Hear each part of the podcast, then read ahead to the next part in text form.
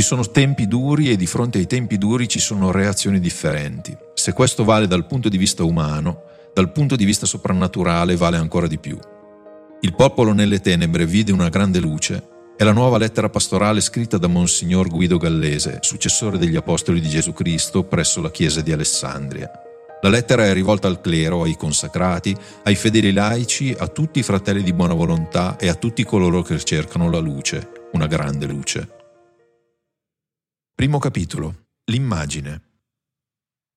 Un milione e mezzo di giovani, oltre le previsioni, oltre le condizioni avverse di un'organizzazione logistica non certo brillante, oltre le difficoltà delle nostre chiese locali, oltre il pesante rincaro dei prezzi per partecipare, oltre le previsioni dei guru della sociologia, oltre i veleni dei teologi antibergogliani e degli scismatici, oltre tutto ciò che sarebbe umanamente razionale. L'immagine che mi rimane è quella di una papa mobile che fende la folla dei giovani. Lo attendono con trepidazione. Sono sorridenti, felici, speranzosi. Hanno invaso Lisbona come un fiume di gioia e di vita, di allegria che si comunica e si trasmette non solo agli altri giovani ma a chi passa per strada. Sotto lo sguardo sconcertato dei poliziotti, chiamati da tutto il Portogallo per sorvegliare questo evento immenso, una città, una capitale, è invasa da un numero di giovani triplo rispetto alla popolazione usuale. Agli amici i poliziotti mormorano siamo inutili. Questi giovani, diversamente dalle quotidiane narrazioni della cronaca, non hanno bisogno di forze che li costringono a non compiere atti turpi o vandalici. La papa mobile varca la folla a lungo, passa in mezzo a questo oceano di gioie, di speranze, di ferite e premature disillusioni, di novità, di nuove prospettive. È sempre lui, Pietro. È su un'automobile, segno della novità dei tempi. È un po' provato dai secoli, eppure sempre energico. Dopo il suo passaggio i giovani esultano, si abbracciano, piangono commossi, si raccontano l'esperienza. La gioia continua e si rafforza. È sempre lui, Pietro.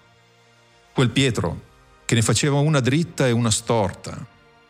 Quel Pietro che afferma con forza tu sei il Cristo, il figlio del Dio vivente, ricevendo dallo stesso figlio di Dio un elogio unico e straordinario e subito dopo si sente dire va dietro a me Satana. Tu mi sei di scandalo perché non pensi secondo Dio ma secondo gli uomini. Quel Pietro che dice darò la mia vita per te, ma poi rinnega Gesù, poi piange amaramente, la domenica mattina corre al sepolcro trepidante e sconvolto e constata che il sepolcro è vuoto con i teli posati là e il sudario avvolto in un luogo a parte. È sempre lui, quel Pietro al quale Gesù chiede per tre volte una professione di amore rinnovandone il mandato pastorale. La Chiesa è fondata proprio su quel Pietro, come su una roccia, secondo Gesù. Noi forse avremmo scelto Giovanni, più affidabile, più lineare, meno defettibile, ma Gesù ha scelto Pietro, quel Pietro che ha fatto quelle cose e anche altre che per brevità non ho elencato. I giovani erano lì per Pietro, non per Voitila o per Ratzinger o per Bergoglio e tutti i successori di Pietro hanno ciascuno i propri pregi e difetti, sono rocciosi e fragili e va bene così. Amen. Il mistero della Chiesa, che mistero.